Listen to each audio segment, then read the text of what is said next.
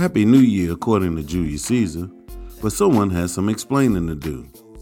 How can we start a new year at the beginning of winter? With that being said, we started off the new year with the new moon in Capricorn.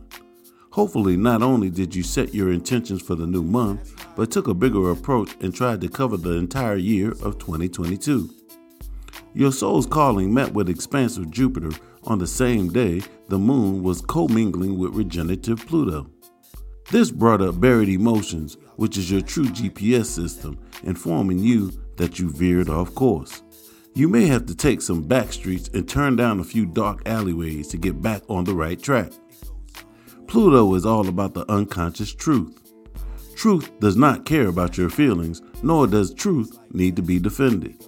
Today, the moon is in a tense square with the planet of shock and awe, Uranus. This can be expressed as sudden moves, rebellious feelings, and the need for space. The moon is being reinforced with the stability of Saturn's might and strength while they form a conjunction in Aquarius. Can you control your responses?